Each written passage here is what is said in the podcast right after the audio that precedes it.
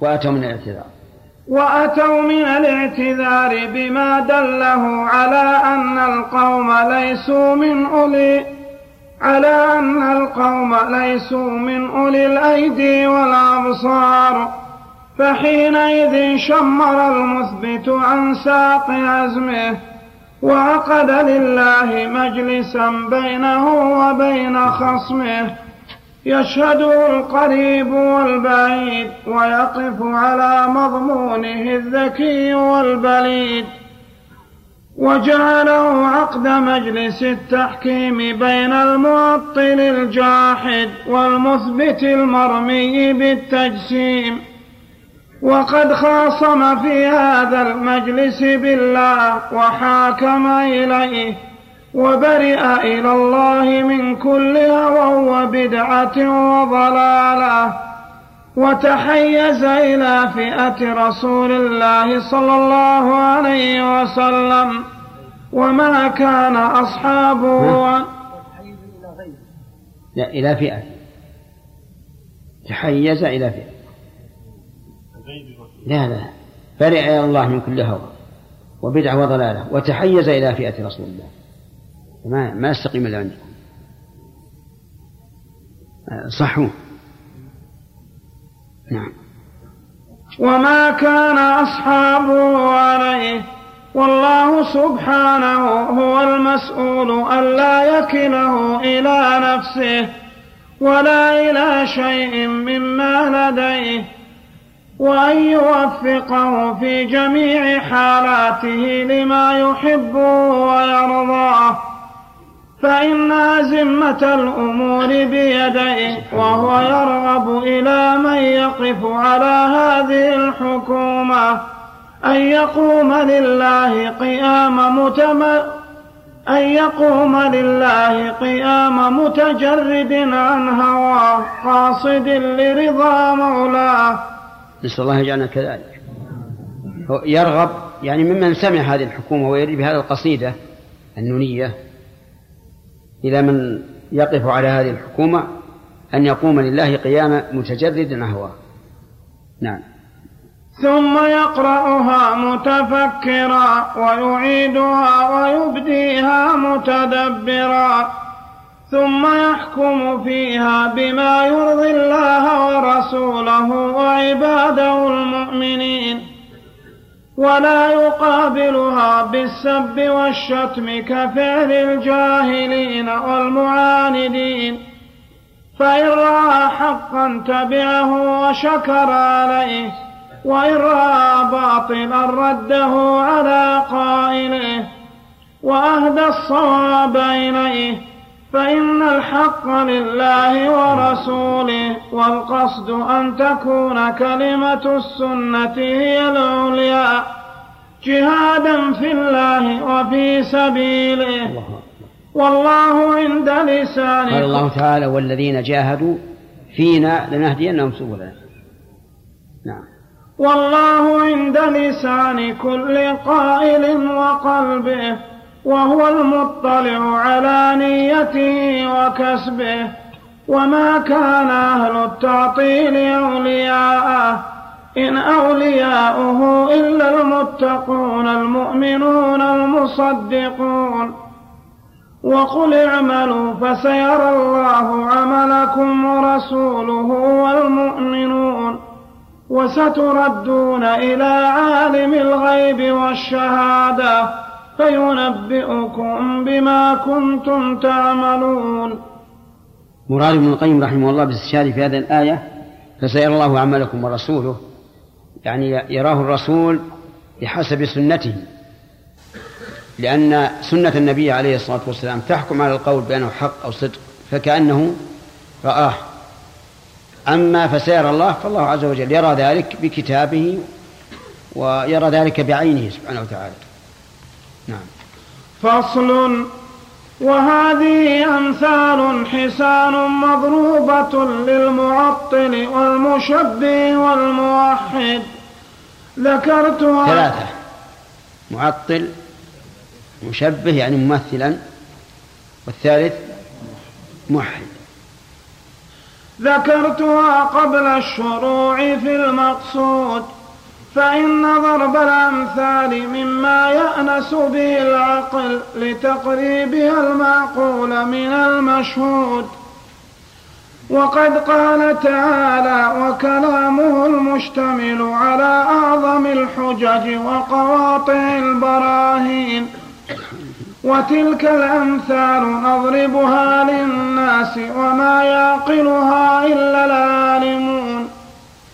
وقد اشتمل منها على بضعة وأربعين مثلا.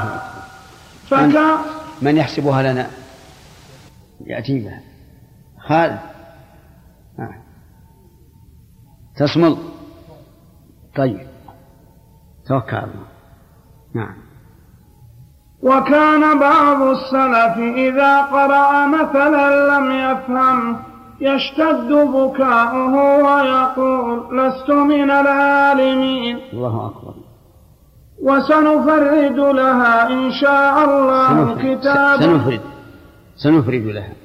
وسنفرد لها إن شاء الله كتابا مستقلا متضمنا لأسرارها ومعانيها. وما تضمنته من كنوز العلم وحقائق الإيمان وبالله المستعان وعليه التكلان والله. والله المستعان.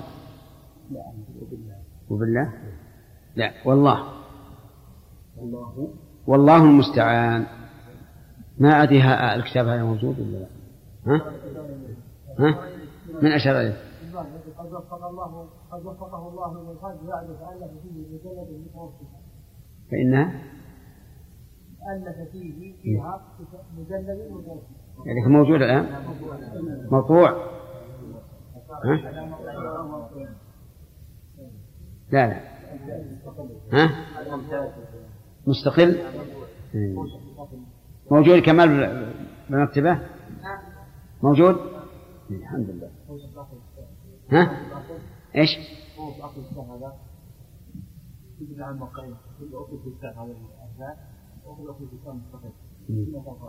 اي ما هو اللي يريد. لا كتاب مستقل. وبين أسراره. نعم. لا ما هو ما هو ليس إياه لأن قول كتاب مستقل. لكن يمكن هذا أخذ من من الموقفين نعم. والله المستعان وعليه التكلان المثل الأول ثياب المعطل ملطخة بأدرة التحريف وشراب لأدرة التحريف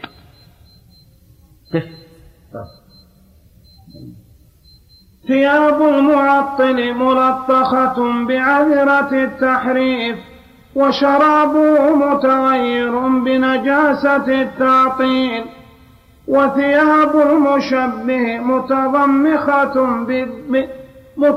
متضمخة بدم التشبيه وشرابه متغير بدم التمثيل والموحد طاهر الثوب والقلب والبدن.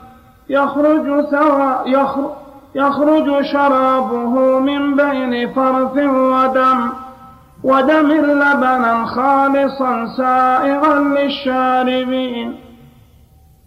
المثل الثاني شجرة المعطن مغروسة على شفا جرف هار. وشجرة المشبه قد اجتثت من فوق الأرض ما لها من قرار. وشجرة الموحد أصلها ثابت وفرعها في السماء. تؤتي أكلها كل حين بإذن ربها. ويضرب الله الأمثال للناس لعلهم يتذكرون. المثل الثالث شجرة المعطل شجرة الزقوم. فالحلوق, السلي فالحلوق السليمة لا تبلعها. وشجرة المشبه شجرة الحنظل. فالنفوس المستقيمة لا تتبعها. وشجرة الموحد طوبى يسير الراكب في ظلها مئة عام لا يقطعها. المثل الرابع المعطل قد أعد قلبه لوقاية الحر والبرد كبيت العنكبوت والمشبه قد خسف بعقله فهو يتجلجل في أرض التشبيه إلى البهموت. وقلب الموحد يطوف حول العرش ناظرا إلى الحي الذي لا يموت. المثل الخامس مصباح المعطل قد عصفت قد عصفت عليه أهوية التعطيل. فطفئ وما أنار ومصباح نعم. ومصباح المشبه قد غرقت ف قد غرقت فتيلته في عكر التشبيه فلا تقتبس منه الأنوار ومصباح الموحد يوقد من شجرة مباركة زيتونة لا شرقية ولا غربية يكاد زيتها يضيء ولو لم تمسسه نار. الله نعم. المثل السادس قلب المعطل متعلق بالعدم فهو أحقر الحقير وقلب المشبه عابد للصنم.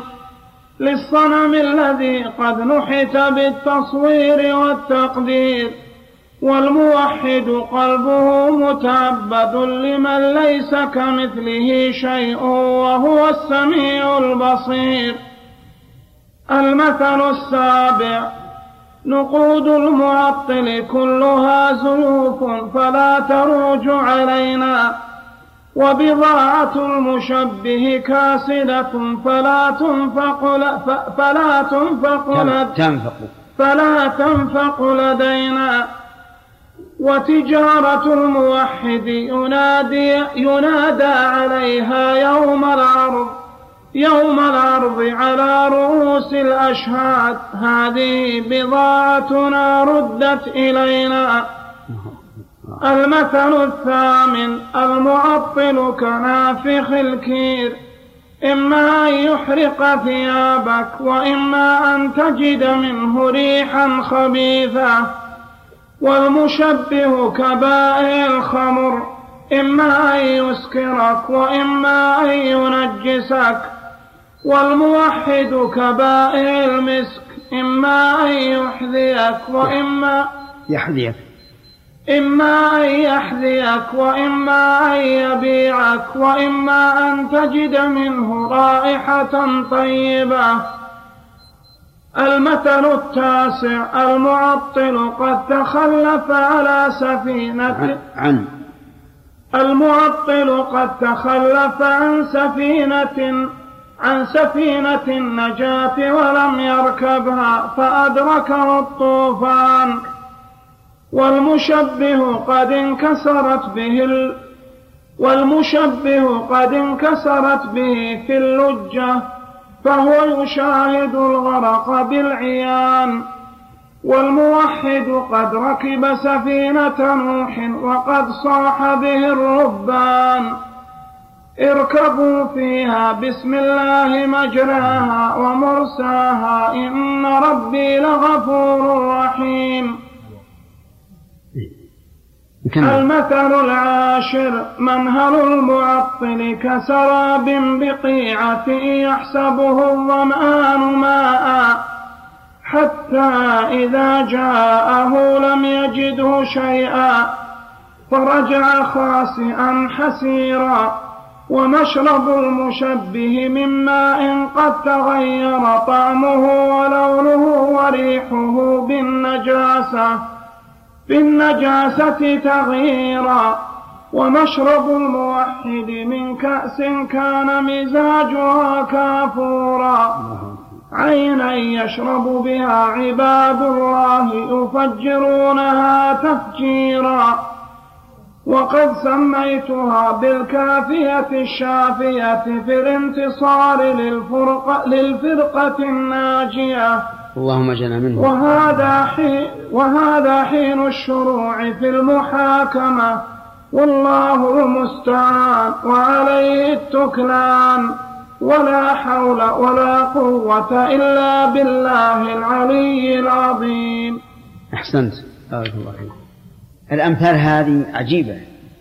تدل على قدرة المؤلف رحمه الله على صياغة الأساليب والألفاظ. يعني يكون يجمع هذا الجمع عجيب. تحتاج في شرحها إلى مدة. فإما أن نشرحها وإما أن ندعها إلى المقصود إن شاء الله تعالى. سليم. ما في السؤال بعد بعد الأذان في التفسير؟ أو قضاء؟ نعم. أو هذا قضاء؟ ان إن الإنسان يتكرر بشيء الإنسان ما يقع في خاطر خاطر الثاني. لأن الله بدا الانسان بالصدقه يقبلها يا شيخ. ما في الكلام ها تمام. طيب. لا بأس. شيخ لفظة الحق. إي نعم. فيها فيها شيخ الحق يطلق على على حتى فعل الإنسان. إذا صار صاب صاب الصواب عدل بين اثنين وصار وصاب الصواب بينهم يطلق عليها الحق. صحيح. ولكن الحق الكامل ال- هذا ما ما يصلح إلا لله. نعم. لكن الحقيقة يعني انها إنها واسع مجالها الحق يصير من فعل الإنسان ومن فعل من فعل الله سبحانه وتعالى ومن فعل غيره. نعم. ولما يقول يقال الحق سبحانه وتعالى بالعباره أنها تحدث تنفس في بعض الأحيان. ليش؟ تجي في بعض الأحيان. إي. لا لا خلي يجي بنفسك ما يستعمله السلف. قال الله تعالى أو قال ربكم أو ما أشبه ذلك. لا أنت شاء ما, ما في إشكال. حتى اللي يقول قال الحق ما أراد مطلق الحق. أراد الله عز وجل نفسه. لكن التعبيرات اللي جرى عليها السلف أولى. ثمة الصدقة جزاك الله خير. نعم. طيب. في بحث. وله وزع على الطلاب ونقراه جميع أحسن. ها؟ أعطونا عشان نوزعه ونقرأ جميع إن شاء الله تعالى.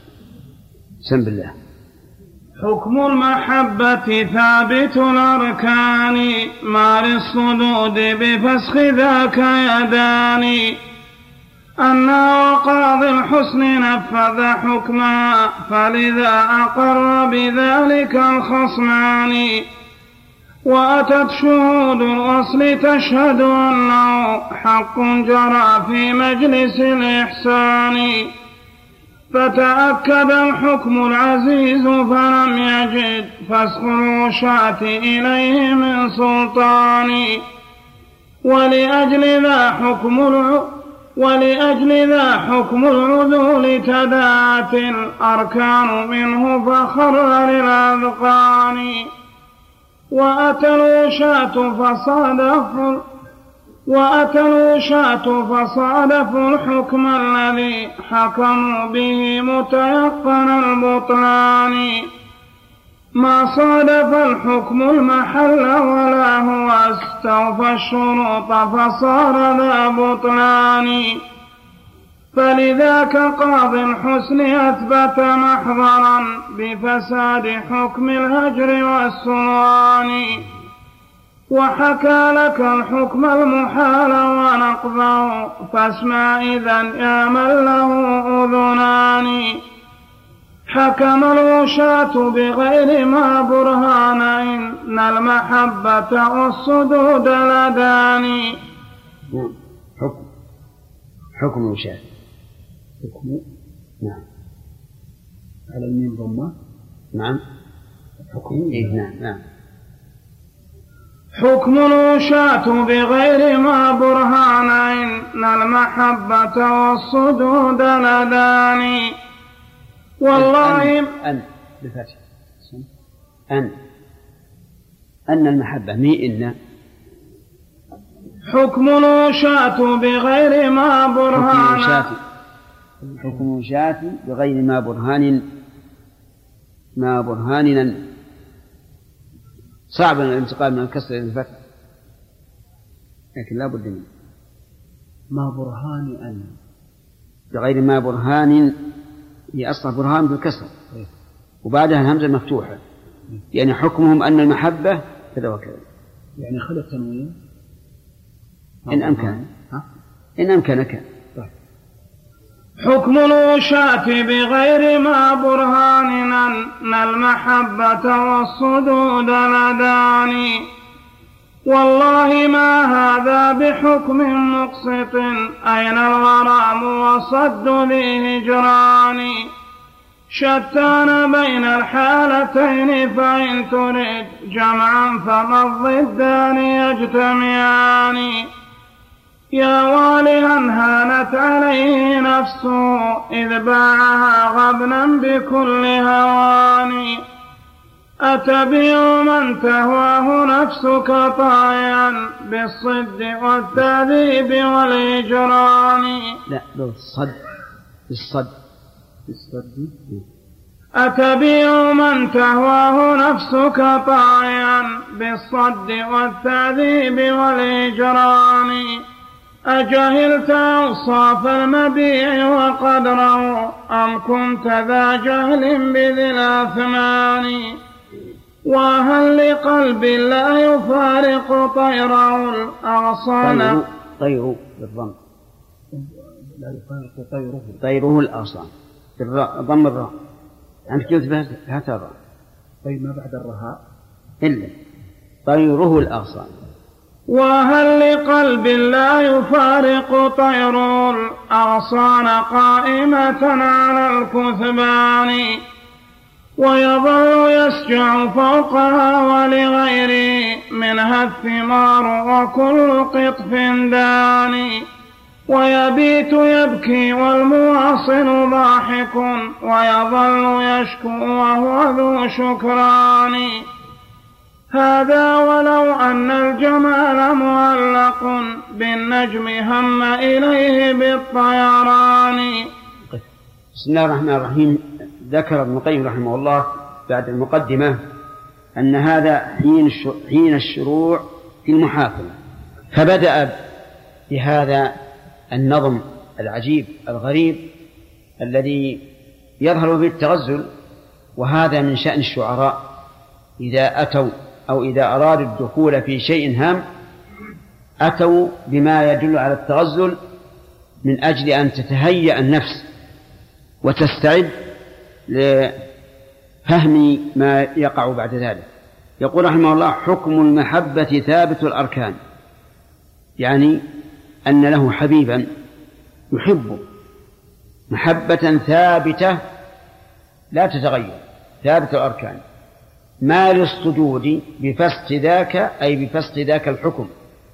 يدان أي قدرة. واضح المعنى؟ إذا هو تصور الآن أن له حبيبا يحبه وأن الصدود. صدود هذا الحبيب قد يفسخ الحكم. ما هو الحكم؟ ثبوت أركان المحبة. لكن يقول لا يمكن. فهي محبة عظيمة حتى لو صد الحبيب فإنها ثابتة. لا تتغير.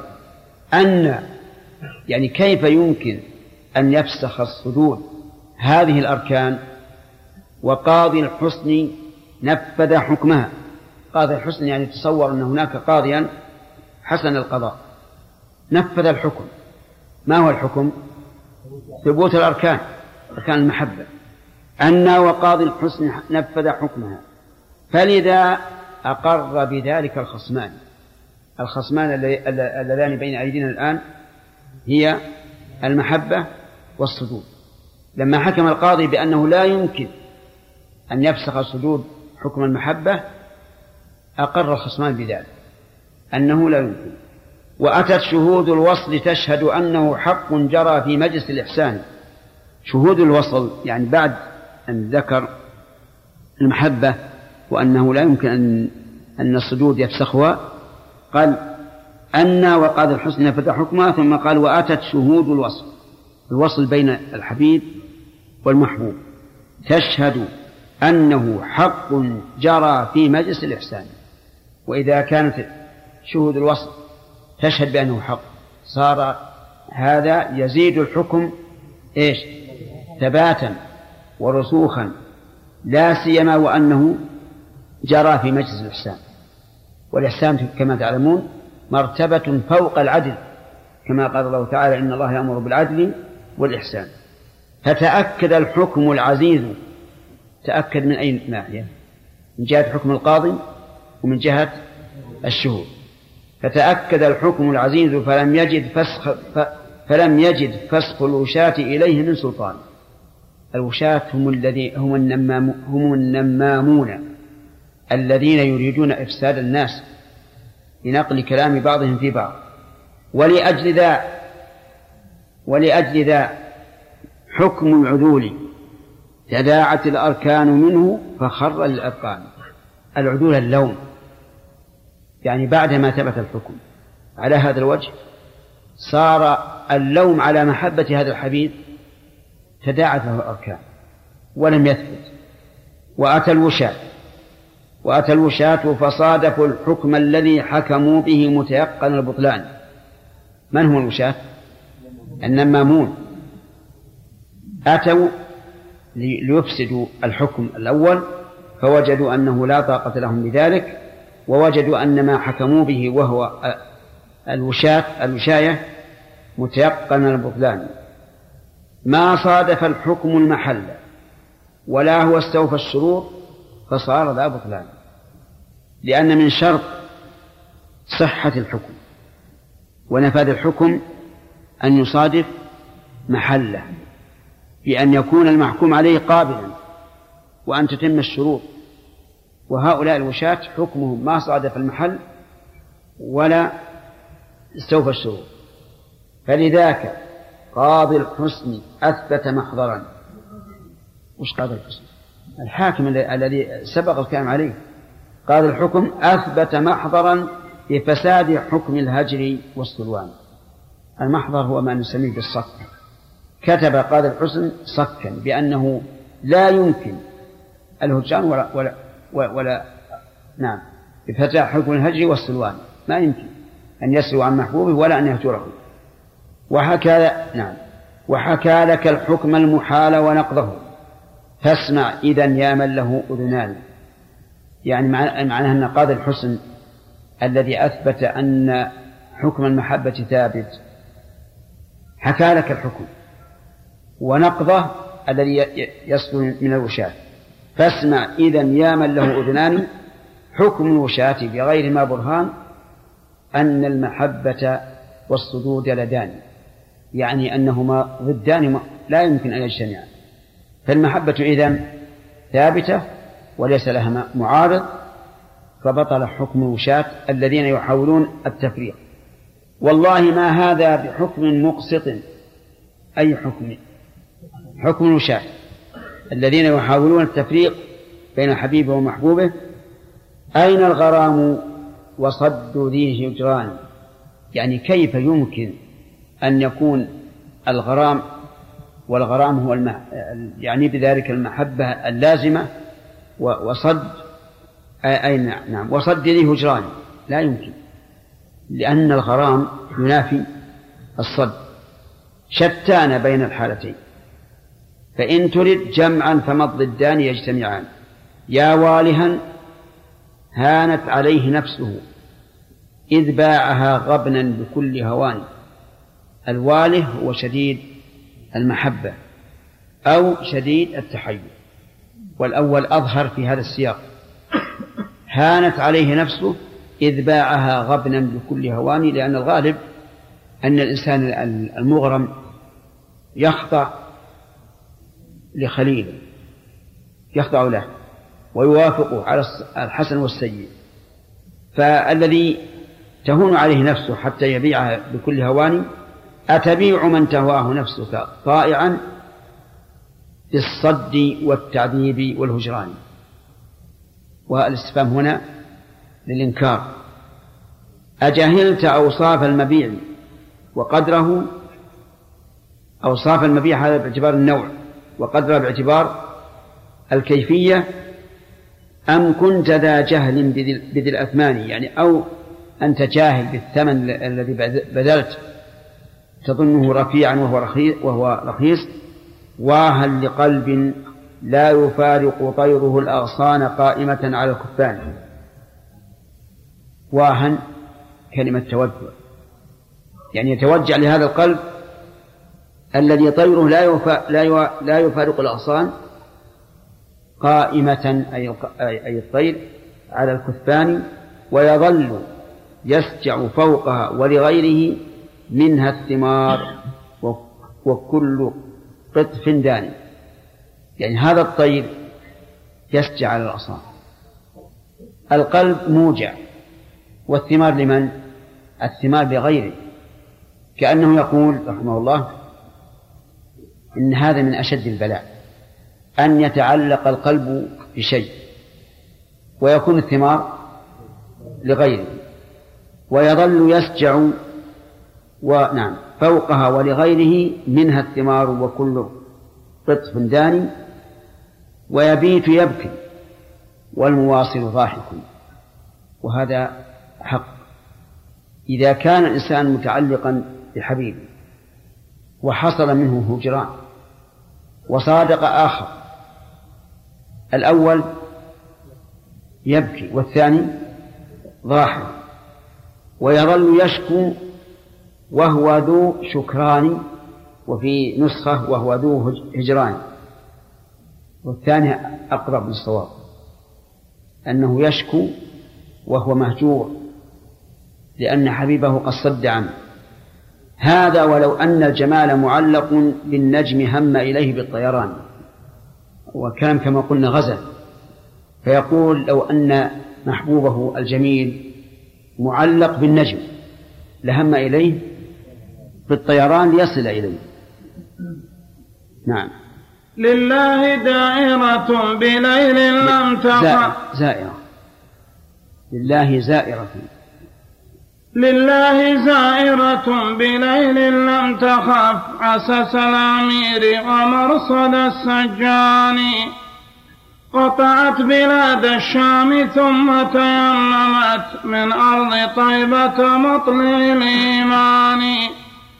وأتت على واد العقيق فجاوزت ميقاته حلا بلا نكران. وأتت على واد الأراك ولم يكن قصدا لا فألم ستراني وأتت على عرفات ثم محسر ومن فكم نحرته من قربان.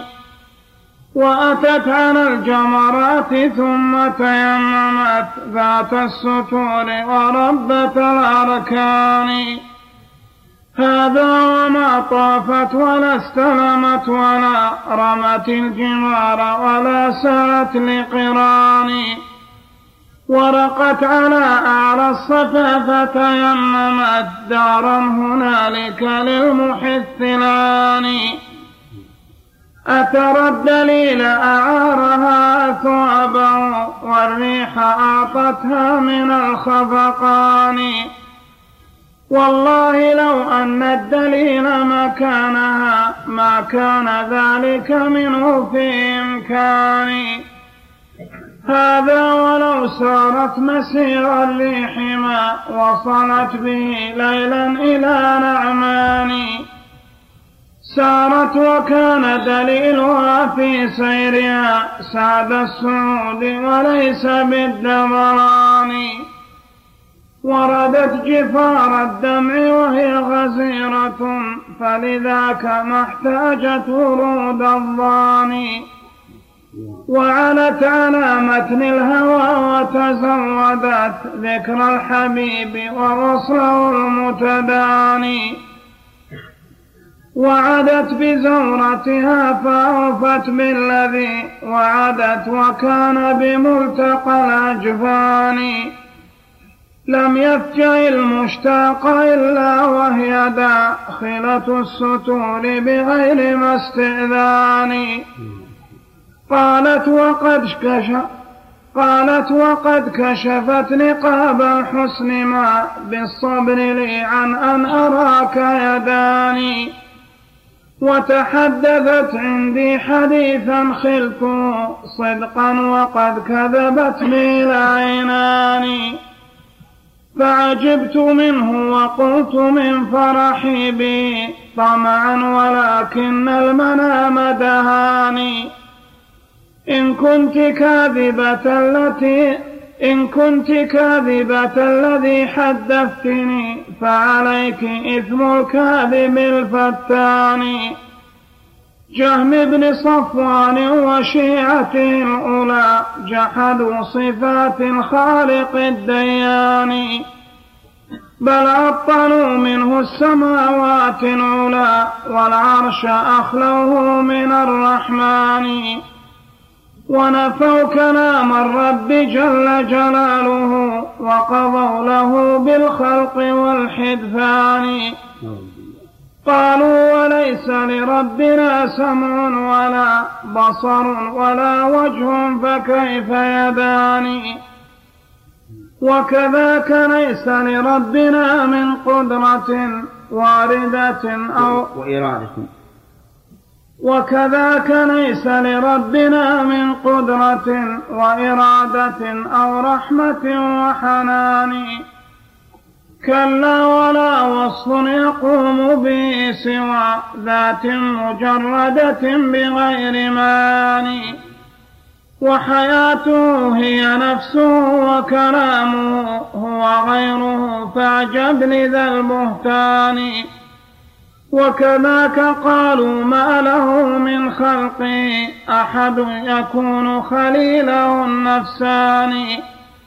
وخليله المحتاج عندهم وفي ذا الوصف يدخل عابد الأوثان. فالكل مفتقر إليه لذاته في أسر قبضته ذليل ناني ولأجل ذا ضحى بجعد خالد القصري يوم ذبائح القربان. إذ قال إبراهيم ليس خليلا كلا ولا موسى الكليم الداني شكر الضحية كل صاحب سنة لله درك من أخي قربان صحيح. جزاه الله خير. الظاهر نتكلم عليها في بعد. جهم بن صفوان أخذ تعطيله والعياذ بالله عن الجعد بن درهم. أو أصل مقالة مقالة التعطيل من الجعد بن درهم.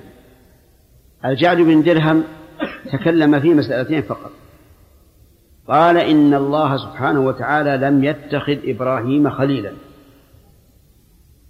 ولم يكلم موسى تكليما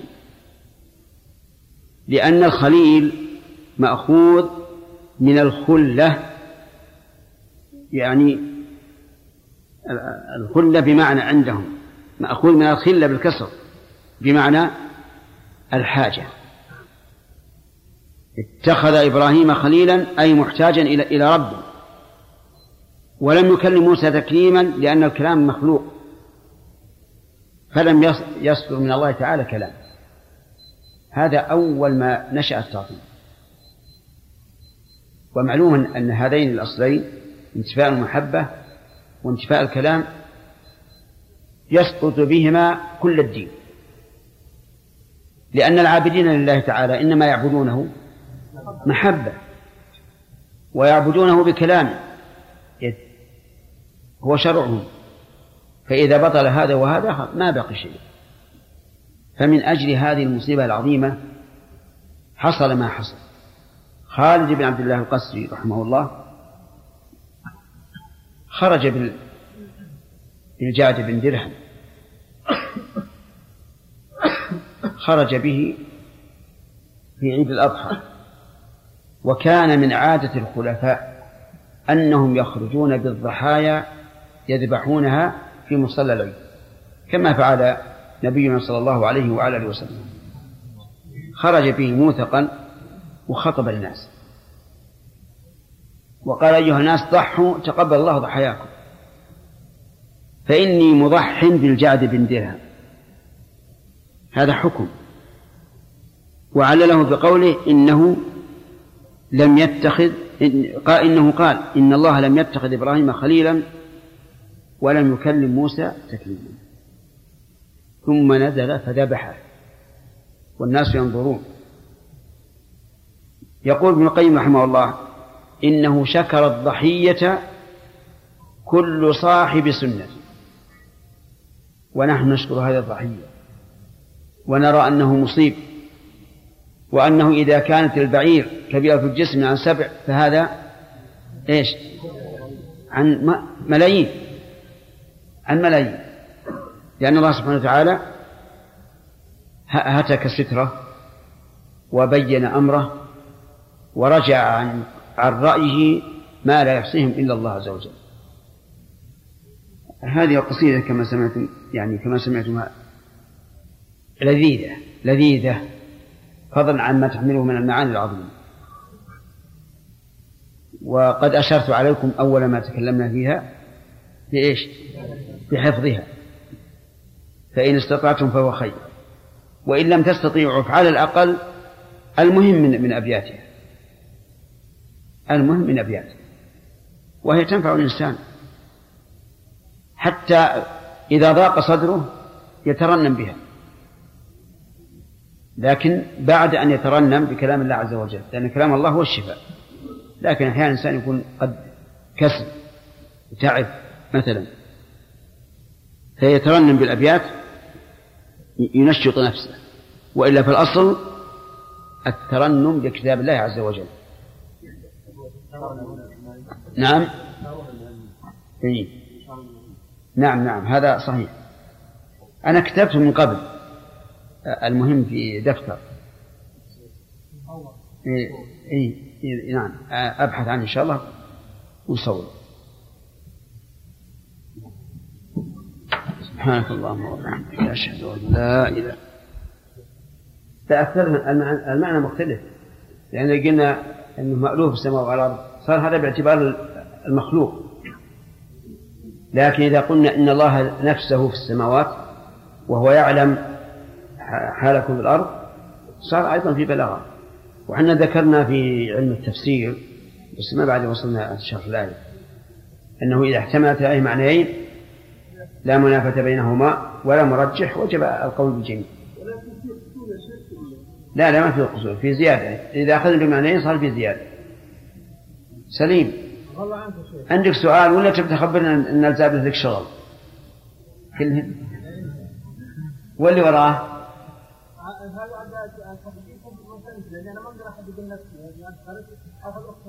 إيه.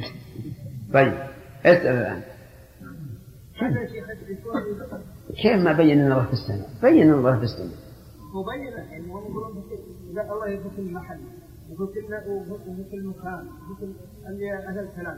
أي أقول من يضل الله فلا هادي له والعياذ بالله. لكن هذا يخالف ما جاء في الرسول صلى الله عليه وسلم. ما في شيء. لأن هذا المعنى واضح. في عهد الرسول عليه الصلاة والسلام. وعهد الصحابة أيضا. لأن البدع هذه ما ظهرت إلا في أصل التابعين. إذا كان على على ظاهره ولا في إشكال. ما في أسئلة يا جماعة التفسير ما في أسئلة ما في أسئلة ها؟ تجي التي تحبه وكيف طافت من الشام إلى المدينة إلى المحرم إلى مكة إلى المشاعر؟ انتقل إلى المقصود بحذق فقال إن كنت كاذبة الذي حدثتني فعليك إثم الكاذب الفتان. جهم بن صفوان. جهم بن صفوان جمع بين هذين هاتين الرذيلتين. الكذب والفتنة. فقد كذب على الله عز وجل وكذب الله أيضا. لأنه قال إن إن الله تعالى ليس له صفات وفتن العالم بما عنده من الشبهات. يقول جهم بن صفوان وشيعته الأولى جحدوا صفات الخالق الديان الأولى بمعنى الذين. جحدوا صفات الخالق الديان أي أنكروها. واعلم أن جحد الصفات نوعان. تكذيب وتأويل. أما التكذيب فهذا كفر لا إشكال فيه. ولا يجوز أن يتوقف به أحد أن يتوقف فيه أحد. مثل أن يقول إن الله لم يستوي على العرش ولا يؤول. إن الله تعالى لم يخلق الخلق ولا يؤول. هذا لا شك أنه كفر. جحد التأويل ينظر. إذا كان للتأويل مساغ في اللغة العربية فإنه لا يكفر لكن يكون فاسقا. وإذا لم يكن له تأويل فهو كالجاحد كالجاحد جحد تكذيب.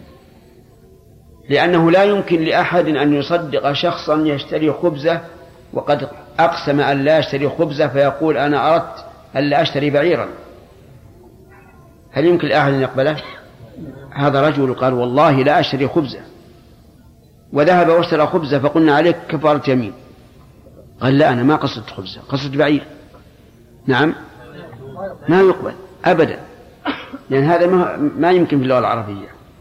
أما إذا كان يمكن فنعم. كما قال الحريري في مقاماته وطالما مر بي كلب وفي فمه ثور ولكنه ثور بلا ذنب. كلب فمك في, في فمه ثور. وطالما مر بي كلب وفي فمه ثور ولكنه ثور بلا ذنب. مش هذا. يمكن أن يكون ثور بفم الكلب؟ لا لكن له تأويل. لأن الثور يطلق في اللغة العربية على قرص اللبن الجاف. نسميه بقل. وهذا ممكن. لكن شيء لا يمكن لا نقبل التأويل فيه. يكون كالجحد الكاذب كجحد التكذيب. جحدوا صفات الخالق الديان. وقالوا إن الله ليس له صفة. سبحان الله. الله يصف نفسه بأنه سميع بصير عليم قال أبدا ما له صفة. كل وصف يتصف به الإنسان فالله لا يتصف به. هذه قاعدته لماذا؟ قالوا لأنه إذا اتصف بوصف يتصف به المخلوق فهذا تشبيه. فهذا تشبيه. والله عز وجل يقول ليس كمثله شيء. طيب الصفات الموجودة. قال هذا الصفات تعبير عن الذات. صفاته هي ذاته. ليست معنى آخر سوى الذات. فعطلوا صفات الله عز وجل بهذه الحجة الباطلة.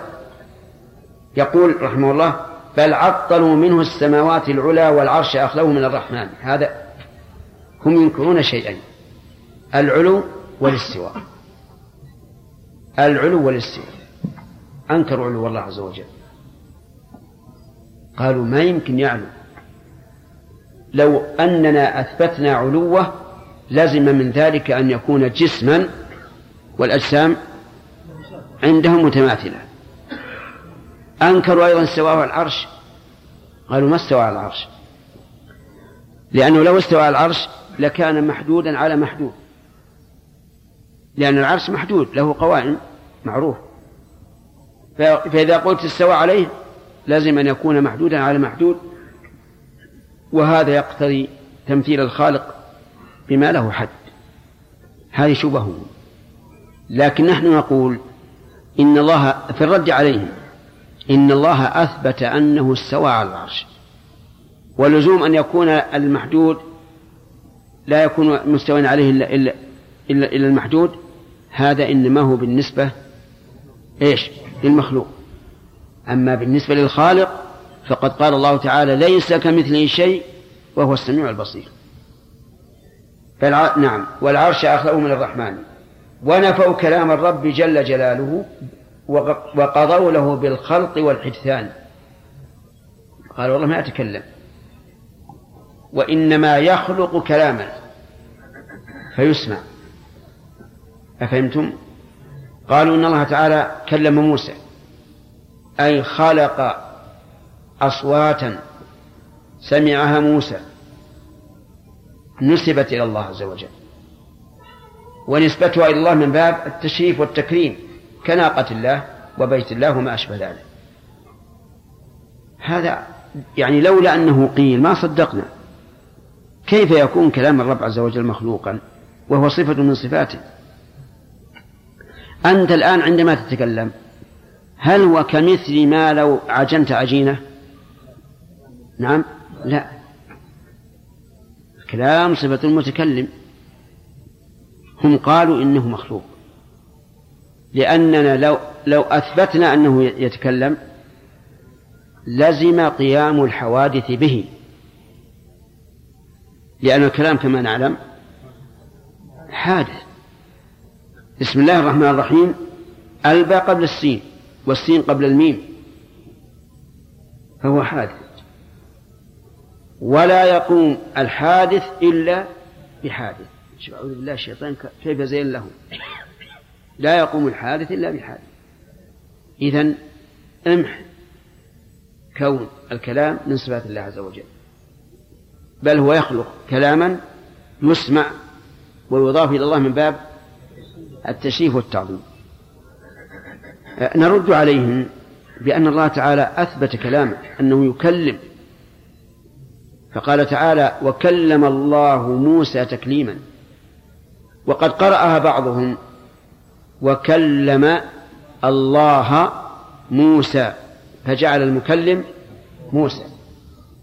ولكنهم بهتوا حين قيل لهم اقرأوا قول الله تعالى ولما جاء موسى لميقاتنا وكلمه ربه ما يستطيعون. بهتوا لكن مع ذلك أصروا على باطلهم والعياذ بالله. والله عز وجل يقول من لم يجعل الله له نورا فما له من نور. ومن يضل الله فلا هادي له. وقضوا له بالخلق والحسان يقول ابن القيم رحمه الله في مواضع من كلامه القول بأن القرآن مخلوق يبطل الشريعة كلها. يبطل الشريعة كلها. لأنه إذا كان مخلوقا صار عبارة أصوات كأصوات الرعد. ما فيها أمر ولا نهي ولا خبر ولا استخبار. أو صار حروفا إن كتب وكأنها نقوش. نقوش على باب. كلمة قل لا تدل على أمر. كلمة لا تفعل لا تدل على نهي. إنما خلق الله هذه النقوش. واضح؟ وهذا كما قال ابن القيم. إذا قلنا أن كلام الله مخلوق بطل الأمر والنهي ولا شريعة ولا خبر ولا قصص. وقالوا وليس لربنا سمع ولا بصر ولا وجه. فكيف يدان؟ يعني ك... نعم. فكيف يكون له يدان ليس له سمع ولا بصر. طيب كيف؟ الله يقول والله يسمع تحاوركم قلنا هذا سمع بذاته. لا بمعنى هو السمع ولا بوصف هو السمع. أفهمتم؟ ليه؟ يقول لو أنك أثبتت لله صفة قديمة لزم من ذلك تعدد القدماء. لو قلت لله سمع قديم يعني لم يكن حادثا. بصر قديم علم قديم قدرة قديمة لازم تعدد القدماء. فإذا نقول هو قديم بذاته بمعنى نعم هو سميع بذاته بصير بذاته بمعنى أن السمع والبصر هو الذات. هذا كلام في الحقيقة لا يعقل أصلا. فضلا عن أن يكون حقا. قالوا وليس لربنا سمع ولا بصر ولا وجه. ونحن نقول في الرد عليهم إن الله أثبت لنفسه سمعا وبصرا. نعم. و و ونعم ووجها ويدين. هذا الرد عليه ولسنا أعلم بالله من من نفسه. وأعلم بنفسه وبغيره عز وجل. قالوا ولا, ولا وجه فكيف يدان؟ يعني كيف يدع الثنتين؟ والشيء لا ثني معناه أنه مقدر. يعني المفرد قد يكون المراد به الجنس فيعم أكثر. لكن يدان محدود كيف يكون له يدان؟ وكذاك ليس لربنا من قدرة. أيضا إن الله ما له قدرة. الله على كل شيء قدير ترويه قدير بذاته. ليس له وصف هو القدرة. وليس له إرادة أو رحمة وحنان. كلا ولا وصف يقوم به سوى ذات مجردة بغير معاني. نسأل الله العافية. هذا مذهب من؟ الجهمية. الذين يقولون لا يمكن أن تصف الله بأي صفة. لا ثبوتية ولا ولا سلبية. وهؤلاء هم هم الغلاة. هم هم الغلاة ووافقهم على ذلك المعتزلة. إلا أن المعتزلة أثبتوا الحياة والعلم والقدرة لأنه لا يمكن أن يقوم الخلق إلا بذلك. كلا نعم. وحياته هي نفسه. حياته نفسه. وسمعه نفسه. وبصره نفسه. كلامه. يقول المؤلف كلامه غيره هو غيره. ليش؟ لأنه مخلوق عنده كلام الله مخلوق. والمخلوق غير الخالق. فأعجب لذا البهتان. أمر أن نعجب و... و... ونحن نمتثل الأمر لذا البهتان. أي فرق بين الحياة بين الكلام وبين الحياة؟ والعلم والقدرة. الكلام غير الله لأنه مخلوق منفصل. و... وأما الحياة والعلم والقدرة فهي إيش؟ نفس الله. ما فيه معنى يزيد. وحياته هي نفسه وكلامه هو غيره فأعجب لذا البهتان. وكذاك قالوا ما له من خلقه أحد يكون خليله النفساني وخليله المحتاج عندهم وفي ذا الوصف يدخل عابد الأوثان فالكل مفتقر إليه لذاته في أسر قبضته ذليل عاني. قالوا إن الله عز وجل لا لا خليل له. ما يمكن يتخذ خليلا لأنهم نفوا أصل المحبة. وقالوا إن الله لا يحب ولا يحب. معنى يا جماعة. قالوا لا يحب ولا يحب. ليش؟ قالوا لأن المحبة لا تكون إلا بين شيئين من جنس واحد. ومعلوم الفرق بين الخالق والمخلوق. لكن هل هذا معقول أو محسوس كلامهم الآن؟ لا. تكون المحبة بين شيئين من جنس واحد وبين شيئين بينهما أعظم الفروق. الآن نحن نشاهد أننا نحب بعض الأدوات دون بعض. إنسان مثلا عنده قلم سهل السير ما يقطع ولا شيء وقلم آخر بالعكس. أين حب ليه نعم. الأول عنده ناقة مثلا ذلول حبيبة على الهواء وناقة صعبة. أين حب ليه الذلول. عنده سيارة من أفخم السيارات وسيارة من أردى السيارات. أين حب ليه الأولى. ولا وليس هناك تناسب. فهم أنكروا سبحان الله المحسوس. فضلا عن المعقول. إذا لم يكن له محبة فلا خلة. ما في خلة. لأن الخلة أعلى أنواع المحبة. ولهذا لا نعلم أنها ثبتت إلا لاثنين فقط من المخلوقات. من هما؟ محمد وإبراهيم. غيرهم لا لا يجوز أن نقول أنه خليل الله. لأن هذا وصف خاص. يقولون معنى خلة يعني الفقر. خليل الله أي مفتقد إلى الله عز وجل. أخذوها من الخلة بالكسر. وقالوا معنى خليل الله يعني مفتقر.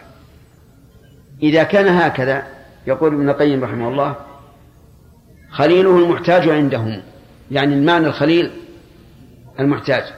وفي ذا الوصف يدخل عابد الأوثان.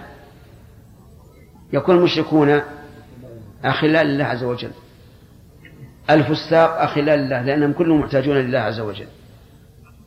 فالكل مفتقر إليه لذاته في أصل قبضته دليل عالي ولأجل ذا ضحى بجعد خالد القصر يوم ذبائح القر- ال- القربان إذ قال إبراهيم وليس خليله كلا ولا موسى الكليم الداني. هذا أصل التعطيل إنكار هاتين الصفتين وهي الخلة والكلام. بعد ذلك توسع التعطيل. وإنما صار الأصل نفي هاتين الصفتين لأن بهما بطلان الشرع من أصله إذ إذ أن الكلام هو الذي هو أساس الشرائع. والمحبة أساس العبادة. لا بد من محبة وتعظيم للمعبود وإلا فلا عبادة. شكر الضحية كل صاحب سنة. لله درك من أخي من أخي قربان. ونعم نشكره. وعليه فإننا نشكر كل إنسان أعدم مبتدعا يفسد الدين. نشكره على ذلك. كما فعل خالد القصري رحمه الله بهذا المبتدع. نقرأ؟ طيب. نعم. كيف نتعامل مع المخلصين الذين يعني عرف عنهم الإخلاص؟ والله حسيبهم واجتهدوا في النظر في الأدلة وكانوا على ثوابت يعني علمية. ثم يعني وصل بهم الحال من التأمل أن وصلوا إلى مذهب مثلا الأشاعرة أو غيره. كيف نتعامل مع هؤلاء؟ بالنسبة لأهل أهل الأهواء هذا واضح الكلام فيه. لكن هؤلاء كيف نتعامل معهم؟ إذا علمنا أن الرجل له مقام صدق في الشريعة وأنه حسن النية والقصد وأن بدعته ليست مكفرة فهذا يجب علينا أن نسأل الله له العفو وال- والرحمة ولا نتبرأ منه. نتبرأ من مقاله ولا نتبرأ منه. نعم. قوله رحمة وحنان بينما فرق الحنان ألطف. الحنان ألطف من الرحمة. نعم. نعم. رأينا أن أنه إذا اجتمع مث- مثبت ونافي من نقدم؟ المثبت. وهؤلاء علماء أجلة. نقلوها بالسند. انتهى الوقت؟ آمنت بالله. أجل أراحك الله يا سليمان. السلام عليكم. السلام. ما شاء الله لا قوة إلا بالله. إحنا قرأنا شيء منه؟ هنا أول؟ أي إي نعم. على هذه؟ طيب. هي عندي. النسخة اللي عندنا معلق عليها. بعض الحواشي. تراجم. إذا تحبون نمليهن عليكم. نعم. أو لا. اللي عندك ما هو السبان السبان وش اللي عندك؟ والعبد عنده موفز. فليس بفاعل بل فعله كتحرك الرجفان.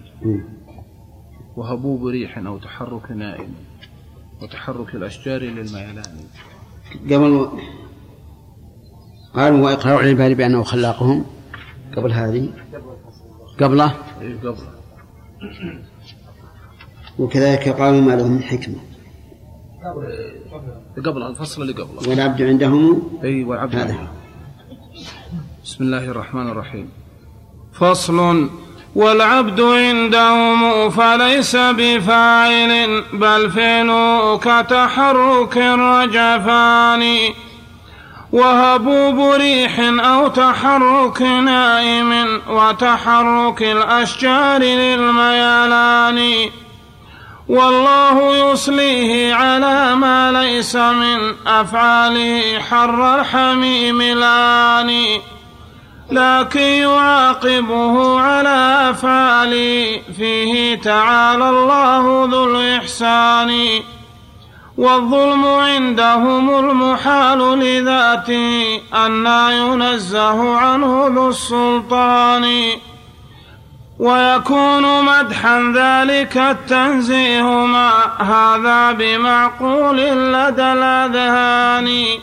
بسم الله الرحمن الرحيم. هذه الأبيات الستة فيها بيان آه، ضلال من ضلال الجه- الجهمية وهو أن العبد عندهم مجبر على عمله ليس بفاعل ولا ينسب الفعل إليه ولا يمدح على حسنى ولا يذم على سوء لأنه ليس له إرادة وليس له اختيار بل فعله كما ذكر مثل هبوب الريح أو تحرك الأشجار من الهواء. ومع ذلك يصليه الله تعالى النار على ما ليس بفعله.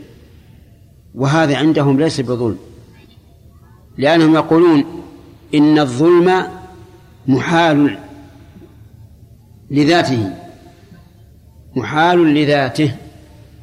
يعني لا يتصور أن الله يظلم. لا لأنه منزه عن الظلم لكمال عدله ولكن لأنه لا يمكن أن أن يقع منه ظلم لأنه يتصرف في خلقه. لا يتصرف في شيء غير مخلوق له لا يتصرف لا يتصرف في ملك غيره. فهو إذا عاقب المحسن أشد العقاب وأثاب المسيء أفضل الثواب فليس هذا ظلما؟ لماذا؟ لأن الظلم محال في حق الله. ووجه استحالته عندهم أن الله سبحانه وتعالى يتصرف في ملكه والمتصرف في ملكه كما يشاء ليس ليس بظالم. على رأيهم يكون يكون الله عز وجل لا يثنى عليه بأنه لا يظلم. لا لا يثنى عليه بأنه ليس بظلام. لماذا؟ لأن الظلم وقوع الظلم منه محال. فإذا كان محالا فكيف يقال إنه ينزه عن الظلم؟ لأنه لا ظلم أصلا. ولهذا قال المؤلف رحمه الله أن ينزه عنه ذو السلطان. يعني كيف ينزه عن الظلم والظلم محال؟ لأنه لو أراد أن يظلم ما ظلم. واضح يا جماعة ولا غير واضح؟ طيب إذن رقم واحد العبد ليس بفاعل ولكنه إيش؟ مجبر على الفعل. تحركه الاختياري كتحركه الاضطراري. فحركته بيده إشارة إلى بعيد أو قريب كحركة يد المرتعش الذي لا يملك إيقافها. هذا واحد. ثانيا لو عذب أفضل الناس و... و... و... وأطوعهم له لم يكن ظالما. لماذا؟ لأن الظلم في حق الله محال. إذ أن الظلم تصرف الغير إذ أن الظلم تصرف المتصرف في حق غيره. وهذا لا يتصور في حق الله. فليس بظلم. لأن أي شيء يقع من الله ليس بظلم. على رأيهم هل يكون هل يكون الله عز وجل منزها عن الظلم ومثنى عليه بذلك؟ لا يمكن لا لا. لأن هذا أصلا محال. ونحن نقول إن الله عز وجل لا يظلم لكمال عدله. والظلم ممكن في حقه. وذلك بأن يثيب العاصي ويعاقب المطيع. هذا ظلم. قال الله عز وجل ومن يعمل من الصالحات وهو مؤمن فلا يخاف ظلما ولا هضم ولا هضما وقال عز وجل فمن يعمل مثقال ذرة خيرا يره ومن يعمل مثقال ذرة شرا يره. لو أنه وحاشاه من ذلك عذب المطيع لكان هذا ظلما لأنه وعد المطيع إيش؟ بالثواب والحسنى فإذا أخلف صار هذا ظلما. نعم. فصل وكذاك قالوا ما له من حكمة هي غاية للأمر والإتقان. ما ثم غير مشيئة قد رجحت مثلا على مثل بلا رجحان. هذا وما تلك المشيئة وصفه بل ذاته أو فعله قولان. وكلامه مذ كان غيرا كان مخلوقا له من جملة الأكوان. هذا أيضا أربعة أبيات فيها من ضلال هؤلاء الجهمية. قالوا إن الله سبحانه وتعالى ليس له حكمة. ليس له حكمة. وانتفاء الحكمة عن الله عز وجل تستلزم وجود ضد الحكمة وهو السفه. وأنه يفعل ويرجح شيئا على على شيء بدون سبب للترجيح. ولهذا قال ما ثم غير مشيئة قد رجحت مثلا على مثل بلا رجحان. يعني رجحت شيئا على شيء بلا رجحان أي بلا سبب لترجيحه. فالله عز وجل يفعل ما يشاء بدون حكمة. وسبحان الله ما أعمى قلوبهم. ما أكثر ما يذكر الله عز وجل الحكمة من أسمائه وأوصافه. ومع ذلك يقولون إن الله ليس له حكمة يرجح ما شاء على ما شاء من مشروعاته ومفعولاته بلا بلا رجحان ومع ذلك قالوا هذا في واحد يقرأ. كذلك أيضا قالوا نفس المشيئة ليست وصفة. لا يوصف الله بأن له مشيئة. بل المشيئة إما الفعل المشاء وإما أن المشيئة لا تعدو ذاته. هي ذات الله أو فعله على قولين. وكل إنسان يعلم أن المشيئة ليست الذات وليست الفعل بل المشيئة مع القدرة هي التي يكون بها الفعل. كذلك أيضا قالوا كلام الله هل تقولون إن الله إن كلام الله هو الله أم لا؟ نقول كلام الله غير الله. يقولون إذا قلتم بأنه غير الله لازم أن يكون مخلوقا لأنه ما ثم إلا خالق أو مخلوق. فإذا قلتم كلام الله ليس هو الله لازم أن يكون مخلوقا. لماذا؟ لأنهم لا يرون أن الله يتصف بشيء من الصفات. أصل الصفات عندهم ممتنعة فإما ذات وإما مفعول. وتعرفون أن المعتزلة والجهمية أيضا ينكرون صفات الله عز وجل. حتى الأسماء الدالة على المعاني ينكرون معانيها. فيقول مثلا الكلام ليس وصفا لله لأنه ما له وصف. فهل هو الله أو غير الله؟ أجب. غير الله لا شك. إذن هو مخلوق. ونحن نقول هو غير الله لكنه وصف الله. إذ أن الكلام وصف المتكلم. وإذا كان وصفا لله فالصفة لها حكم موصوف. تابعة له. ليست مخلوقة. وليست غير وليست غير الموصوف. يعني ليست غيرا منفصلا. وإن كان الصفة غير الموصوف في الواقع لكنها ليست غيرا منفصلا إذ أنها وصف الموصوف. نعم. قالوا وإقرار العباد بأنه خلاقهم هو منتهى الإيمان. والناس في الإيمان شيء واحد كالمشط عند تماثل الأسنان. فاسأل أبا جهل وشيعته ومن والاهم من عابد الأوثان. وسل اليهود وكل أقلف مشرك عبد المسيح مقبل الصلبان. واسأل ثمود وعاد بل سل قبلهم أعداء نوح أمة الطوفان. واسأل أبا الجن اللعين أتعرف الخلاق أم أصبحت ذا نكران. واسأل شرار الخلق أغلى أمة لوطية هم ناكح الذكران. واسأل واسأل واسأل. واسأل. شرارة. نعم واسأل شرار الخلق يعني أمة لوطية هم ناكح الذكران. واسأل كذاك إمام كل معطل فرعون مع قارون مع هامان. هل كان فيهم منكر للخالق الرب العظيم مكون الأكوان؟ فليبشروا ما فيهم من كافر هم عند جهم كامل الإيمان. هذا أيضا من أصولهم الفاسدة أن الإيمان هو الإقرار بالرب فقط.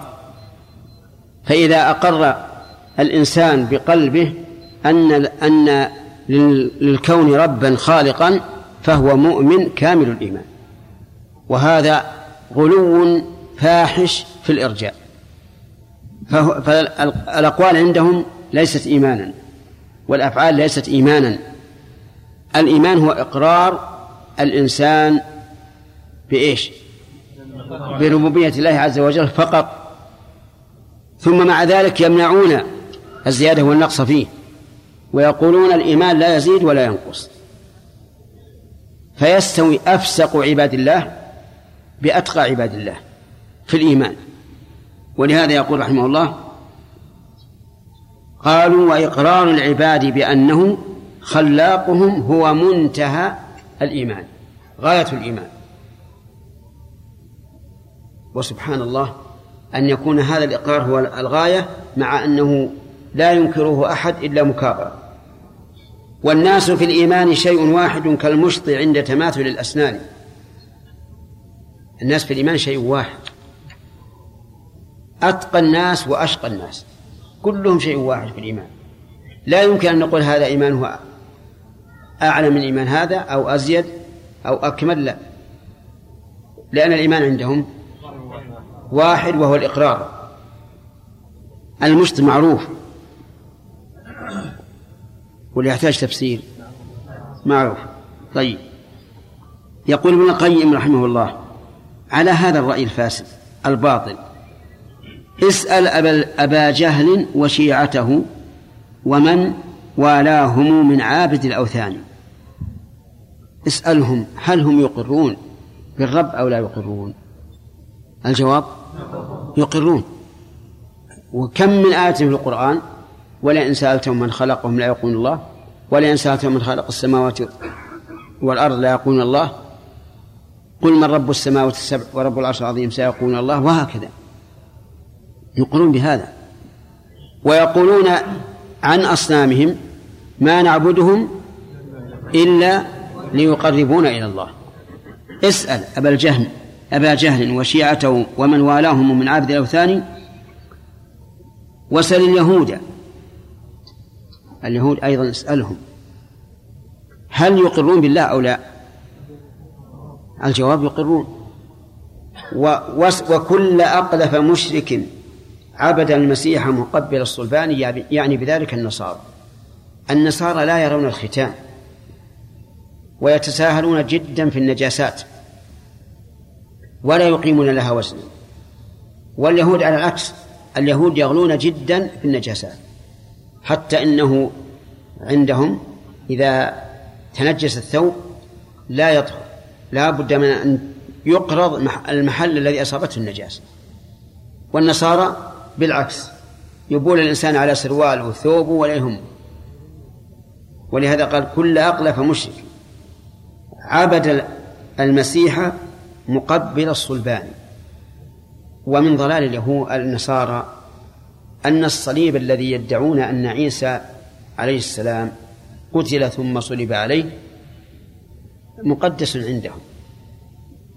ومقتضى مقتضى العقل أن يكون مهانا. يعني لو كان عندهم عقول لكانوا إذا رأوا الصليب كسروه. لأنه صلب عليه نبيهم. لكن لجهلهم وضلالهم وسفاهة عقولهم يقدسون الصليب. وسبحان الله. يقول واسأل ثمود وعاد بل سل قبلهم. أعداء أعداء نوح أمة الطوفان. واسأل أبا الجن اللعين أتعرف الخلاق أم أصبحت ذا نكران كل هؤلاء لو سألتهم لأقروا بربوبية الله. حتى إبليس يسأل ربه يقول ربي أنظرني إلى إلى يوم يبعثون. ويقسم بعزة الله فبعزتك لأغوينهم أجمعين. فهو يقر بالله ويقر بعزته ويقر بسلطانه. فهل هو مؤمن عند عند الجهم؟ نعم مؤمن كامل الإيمان. نسأل الله العافية. كامل الإيمان مثل إيمان جبريل. أعوذ بالله.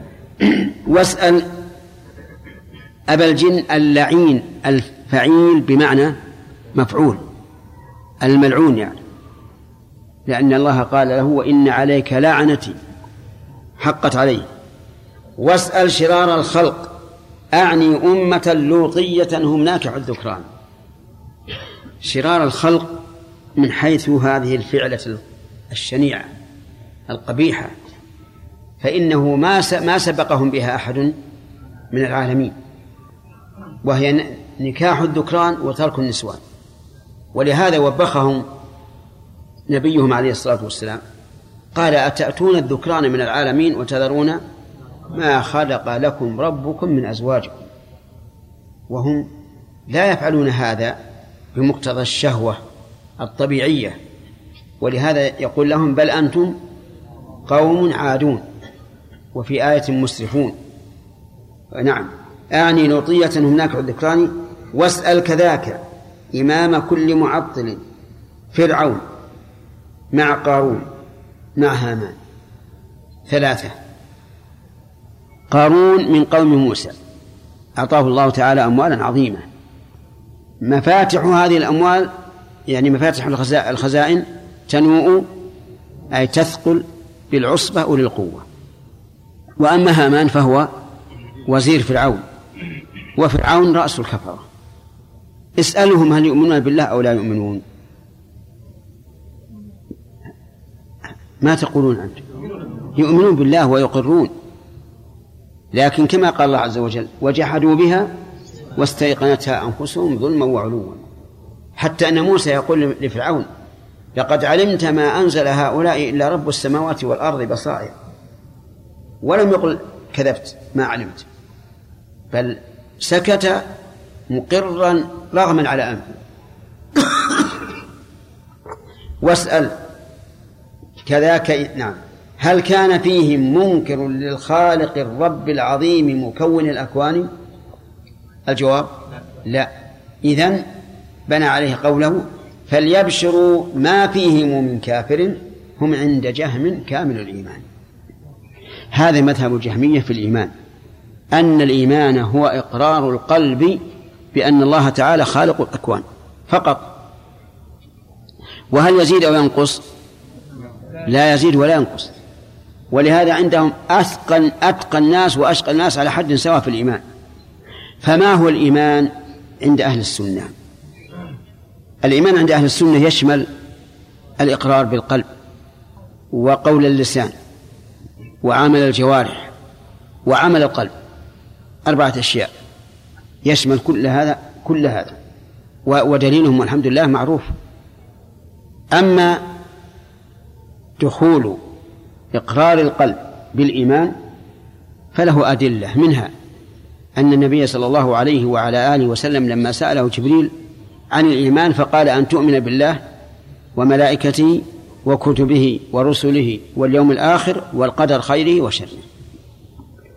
وأما أقوال اللسان وأفعال الجوارح وأعمال القلوب فدل عليها قول النبي صلى الله عليه وعلى آله وسلم الإيمان بضع وسبعون شعبة. أعلاها قول لا إله إلا الله. وهذا إيش؟ قول قول اللسان. وأدناها إماطة الأذى عن الطريق. وهذا فعل الجوارح. والحياء شعبة من الإيمان. هذا أعمال القلوب. نعم بارك الله فيكم قول بعض السلف هو الإيمان هو قول القلب واللسان وعمل القلب والجوارح. نعم. ما قول ما قول القلب؟ وما عمله عمل. نعم. قول القلب الإقرار. وعمله فعله. يعني مثلا التوكل هذا عمل. لأن القلب يتحرك الرجاء الخوف وما أشبه هذا أما مجرد الإقرار الذي هو التصديق فهذا عندهم قول القلب. هذا الفرق. نعم. شيخ أحسن الله عليكم. ورد في عقيدة الطحاوية أن الإيمان هو قول والأمل. فقط شيخ. لا بأس ويفصل. يفصل فيقال قول القلب واللسان وعمل القلب واللسان والجوارح وهذا في العقيدة الوسطية كذلك. قال أن الإيمان قول والدين قول وعمل. ثم فصل. يا موسى أنت سجل منشورة سليمان؟ وحدها. هي أحسن وحدها. طيب الآن عندنا متقدم من تراجم تبون نملين عليكم ولا ولا ما مضى؟ مضى؟ ها؟ طيب. أجل خلينا نشوف. الجعد بن درهم. ولأجل إذا ضحى بجعد للتعليق. الجعد بن الجعد بن درهم من الموالي مبتدع, مبتدع له أخبار. مبتدع له أخبار في الزندقة سكن الجزيرة يعني في العراق سكن الجزيرة وأخذ عنه مروان بن محمد أو تأدب أو تأدب عليه في صغره. قتل سنة ثمانية عشر ومائة طيب خالد القصري يقول هو خالد بن عبد الله القصري من بجيلة. أحد خطباء العرب.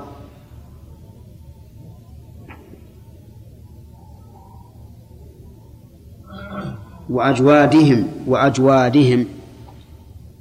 ولاه هشام بن عبد الملك ولاه هشام بن عبد الملك العراقين البصرة والكوفة. ولد سنة ست وستين ولد سنة ست وستين وتوفي سنة ست وعشرين ومائة. نعم. هذا الأثير الجهم تكلم عليه بالشرح الهراس استمر. فصل. وقضى بأن الله كان معطلا. وقضى بأن الله كان معطلا. والفعل ممتنع بلا إمكان. ثم استحال وصار مقدورا له. من غير أمر قام بالديان. بل حاله سبحانه في ذاته قبل الحدوث وبعده سيان وقضى بأن النار لم تخلق هذا أيضا من ضلال جهم يقول إن تسلسل الحوادث في الماضي مستحيل. كما أن تسلسلها في تسلسلها في المستقبل مستحيل.